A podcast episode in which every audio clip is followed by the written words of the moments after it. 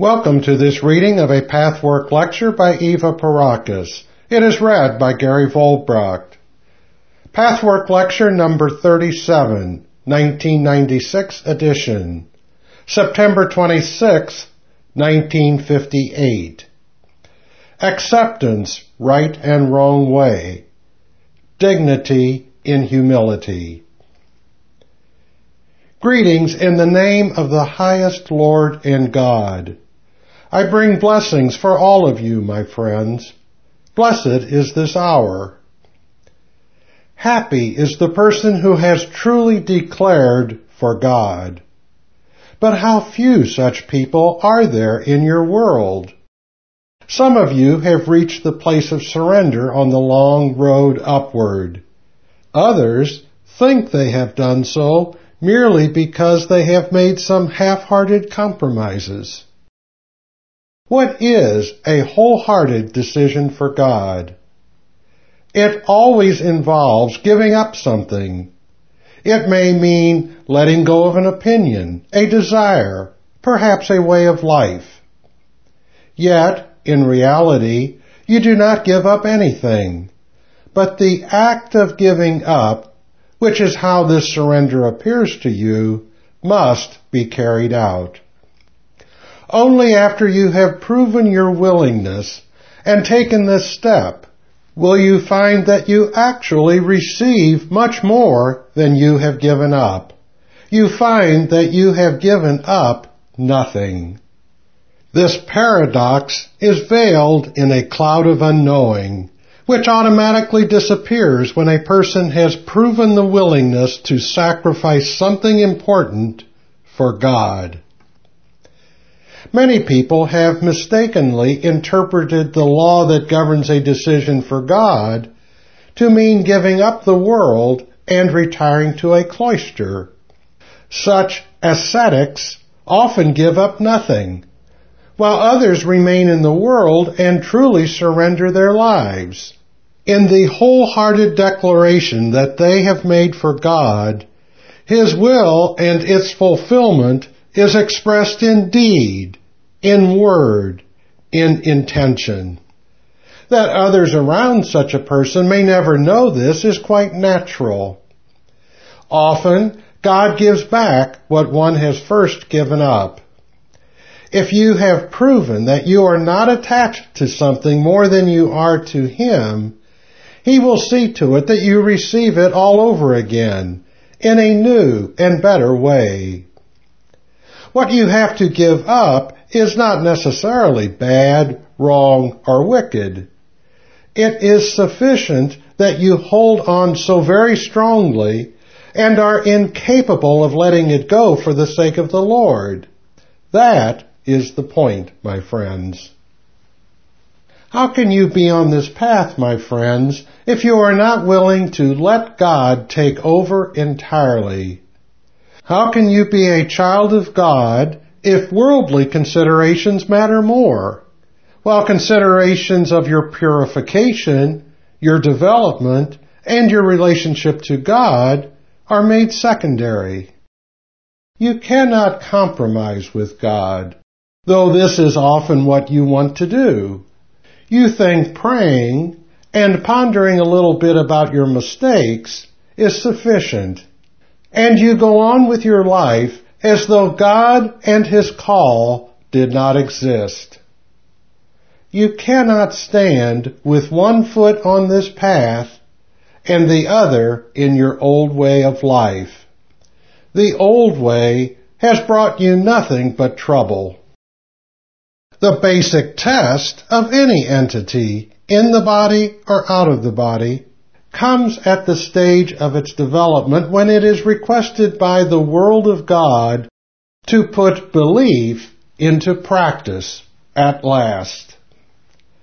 But first, for a long while, there is no belief, no sight of truth. A turning point occurs when the entity begins to see the light, senses the existence of God, and comes to believe in Him. Then the belief has to be proven.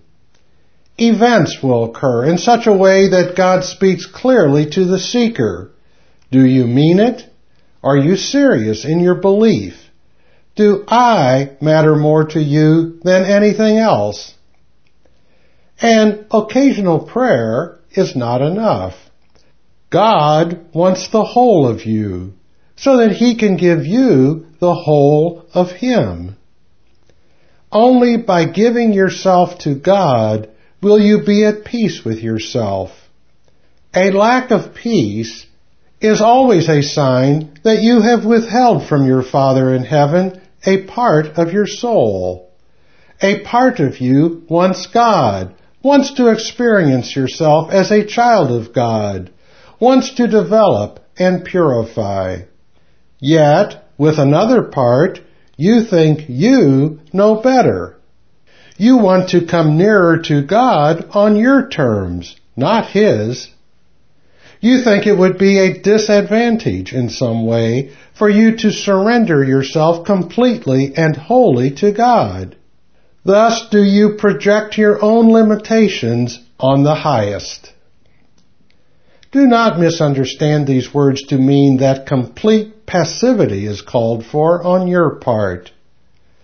The act of sacrificing for God and overcoming your self-will is the right kind of activity. You use the wrong kind whenever you struggle against your higher self. In the course of the fall, every divine aspect in creation has been perverted into its opposite extreme. This is easy to determine. Love has turned to hatred and resentment, justice to injustice, beauty to ugliness, harmony into disharmony, and so on. For any child of God and for any created being no longer in deepest darkness, these extremes represent no danger. There is, however, a hidden and distorted wrong extreme masked and covered over by many layers presented as the good and the real. You, and many people like you, are unable to discriminate between the fake and the genuine goodness in the human personality, namely the higher self, the lower self, and the mask self. The same coexistence of truth and falsehood accompanies every divine force, aspect, or influx on this earth. One of the most misunderstood divine currents is love. Many other things pose as love that really have nothing to do with love. The yearning of the ego to break through the barrier of loneliness poses as love. So does its possessiveness. I will be more specific about this subject when I speak to you about erotic love its meaning, its perfect ideal, and its deviations. However, that is not my subject tonight.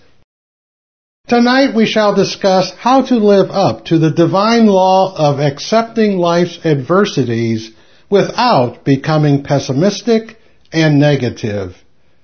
There is a great deal of confusion about this subject generally in your world, and particularly among you, my friends. Acceptance of life is the divine way to accept everything life brings, both good and bad, and to retain a positive attitude.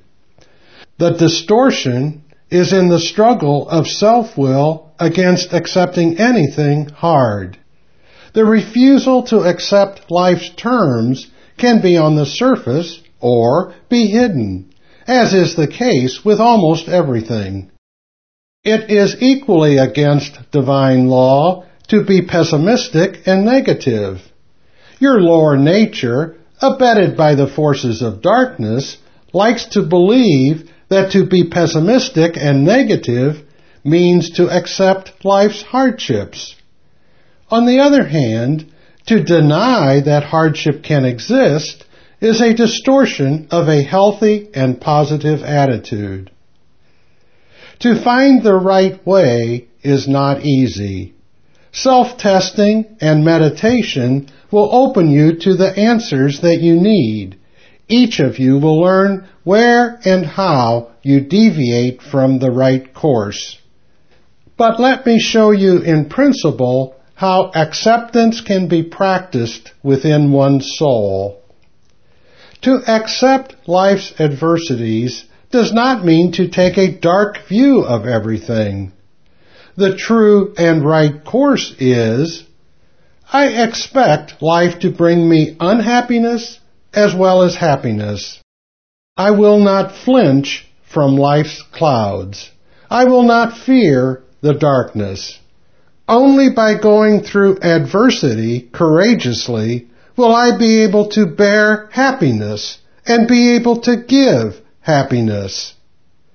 You can arrive at spiritual poise only if you do not flinch from unhappiness in distorted self-love, self-pity, and cowardice.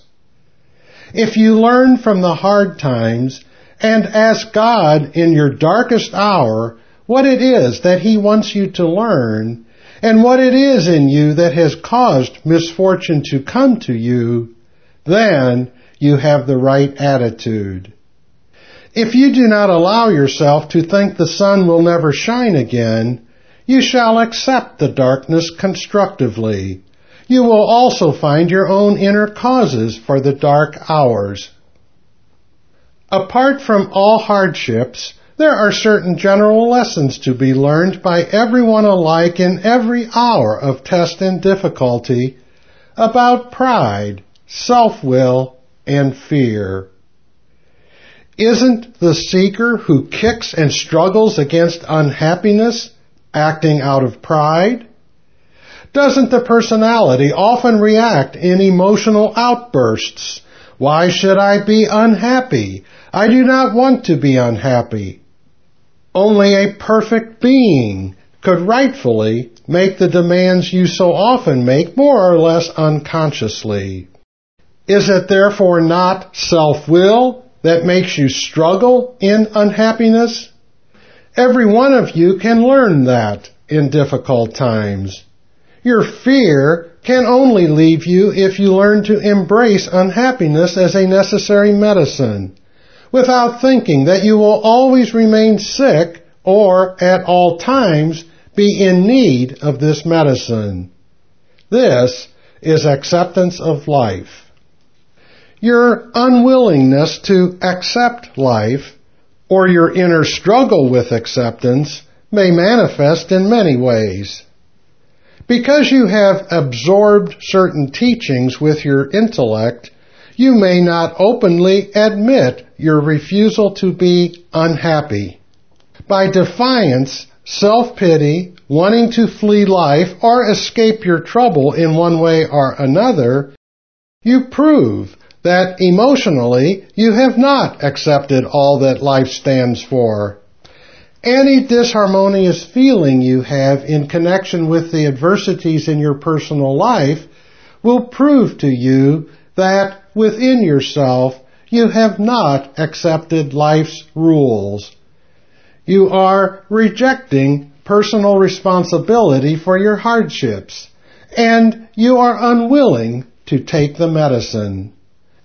Try to translate your feelings and learn what they mean so that they gain clearer form in your mind and help you to achieve a profounder consciousness of yourself. Ask yourself, what do I mean by feeling as I do? Am I struggling against life's realities? Does my struggle mean that I reject through pride and self-will the lesson life has to teach me? Am I afraid of this lesson, of this sign that I love myself too much? Am I afraid of all the little hurts and disadvantages? A searching inquiry is not being pessimistic, my friends, nor negative. Pessimism and negativity would say, All I can expect is unhappiness. The sun will never shine for me anymore. You may indicate such despair with your feelings even though your intellect does not want to accept it. Test these feelings. People often think that by being negative and pessimistic, they can prove that they are accepting life's lessons.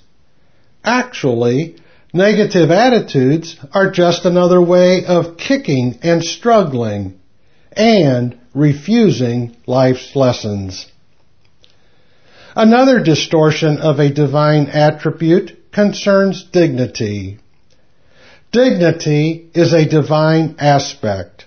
Its distortion is pride. How often do we notice human beings proud of their pride, mistaking pride for dignity, which has no life apart from complete humility?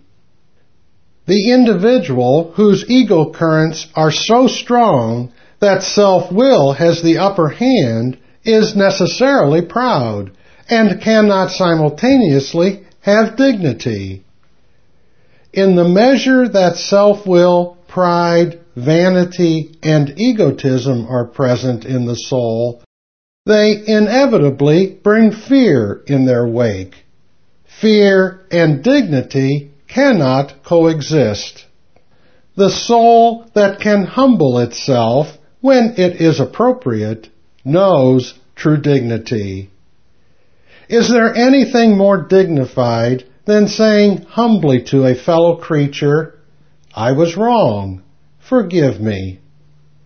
In spite of what you often think and feel, admitting a wrong will never injure your dignity. How often do you stubbornly persist in holding a point of view simply because you do not want to give in? Why not? Your misunderstood concept of dignity is nothing less than pride, the exact opposite of dignity. Spiritually unawakened people easily mix up the two. Be careful, my friends, with masked and misrepresented divine currents that pose for what is true and good and right. In your world, the tendency to adhere to such distortions is now very strong.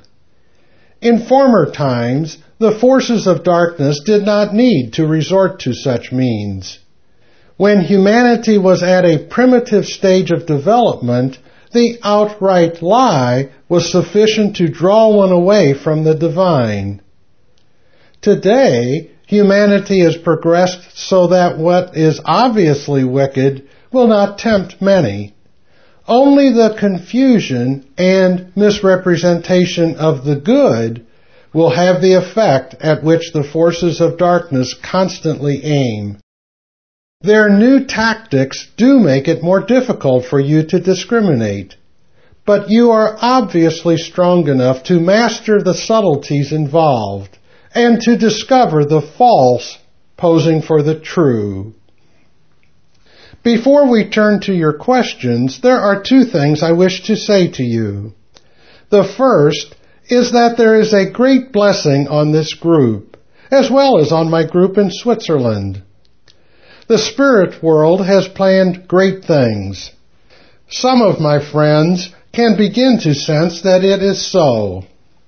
We now have the joy of having two mediums in training, one here and one abroad.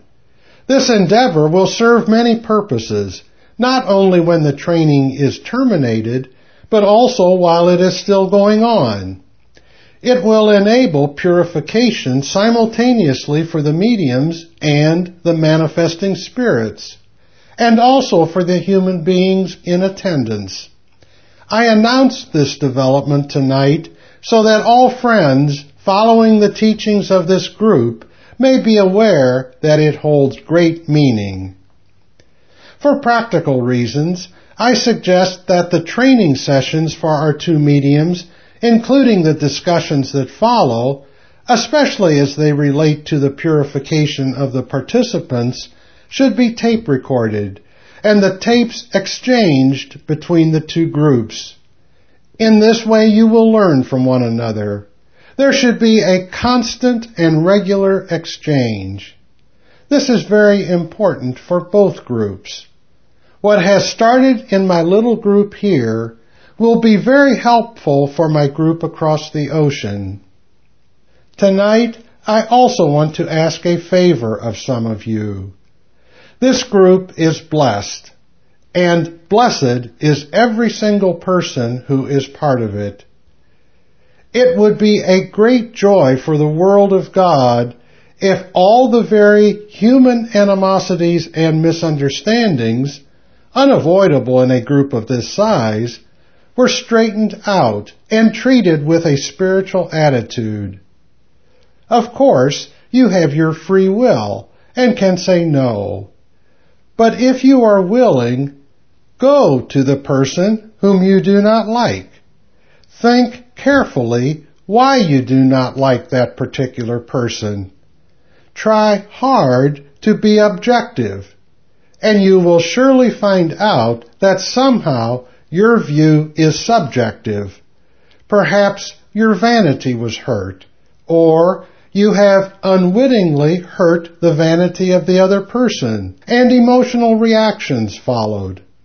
One can then always rationalize one's dislike. If there was no particular incident, just try to find the good in the other and quietly look for the objective reason for your reaction. Just a little goodwill can often establish a bond of love between two people at odds. Try to find the common denominator, for there is a common denominator in all of you. Build on it, and not on your thoughts and feelings that have probably been influenced by hurt pride. Show your own good sides in sincerity. Show the generosity in your heart that sometimes seems to be hidden. In cases where there have been actual incidents, consider the details with discretion and tact. When the incident should be discussed, or whether it should be discussed at all, depends on how free you are of resentment and of blindness. In some cases, it would be beneficial if such incidents were brought to the inner circle. The time will come when you will be able to talk freely to your adversary, explaining calmly what you feel has been a misunderstanding, the ways that you both were hurt, and why there is a dislike. Always, both parties are hurting.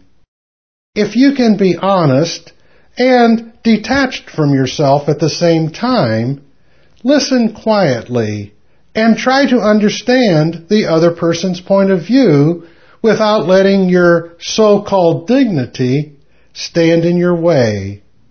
You will see there is no cause for disharmony. All misunderstandings and all hurts are merely imaginary, my friends. They are the byproduct of this earth sphere in which you live, partly at least, in darkness. You think so many times you have reason to be hurt. But it is not true. Take your courage into your two hands and make that first step toward the very person you may misunderstand. You will purify all the better.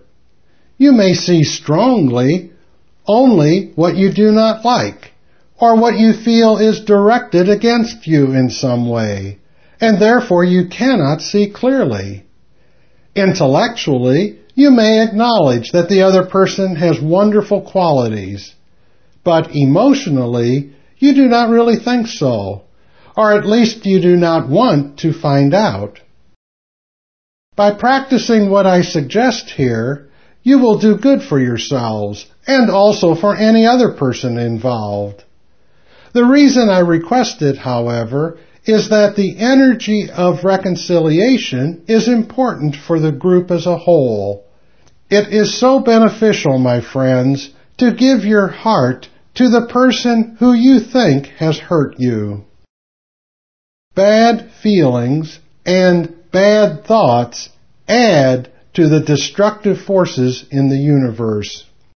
If you could even dimly realize how each of these feelings and emotions drain into a big ugly pool, and finally are responsible for all the hurts of this world, for crime and injustice, and the wickedness of wars.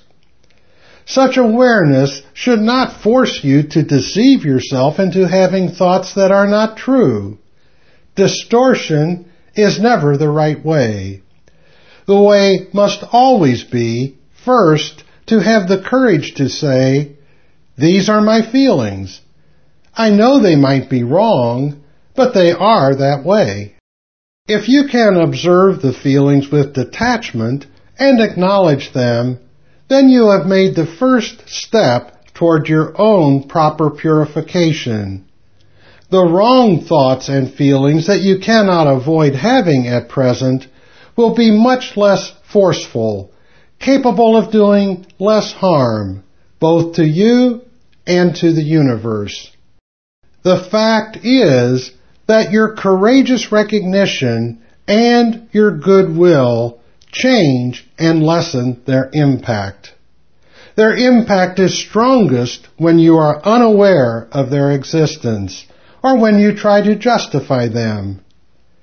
Be blessed, my dear ones. This has been a reading of Pathwork Lecture number 37. For more information about other Pathwork materials and programs, please visit the International Pathwork Foundation website at www.pathwork.org.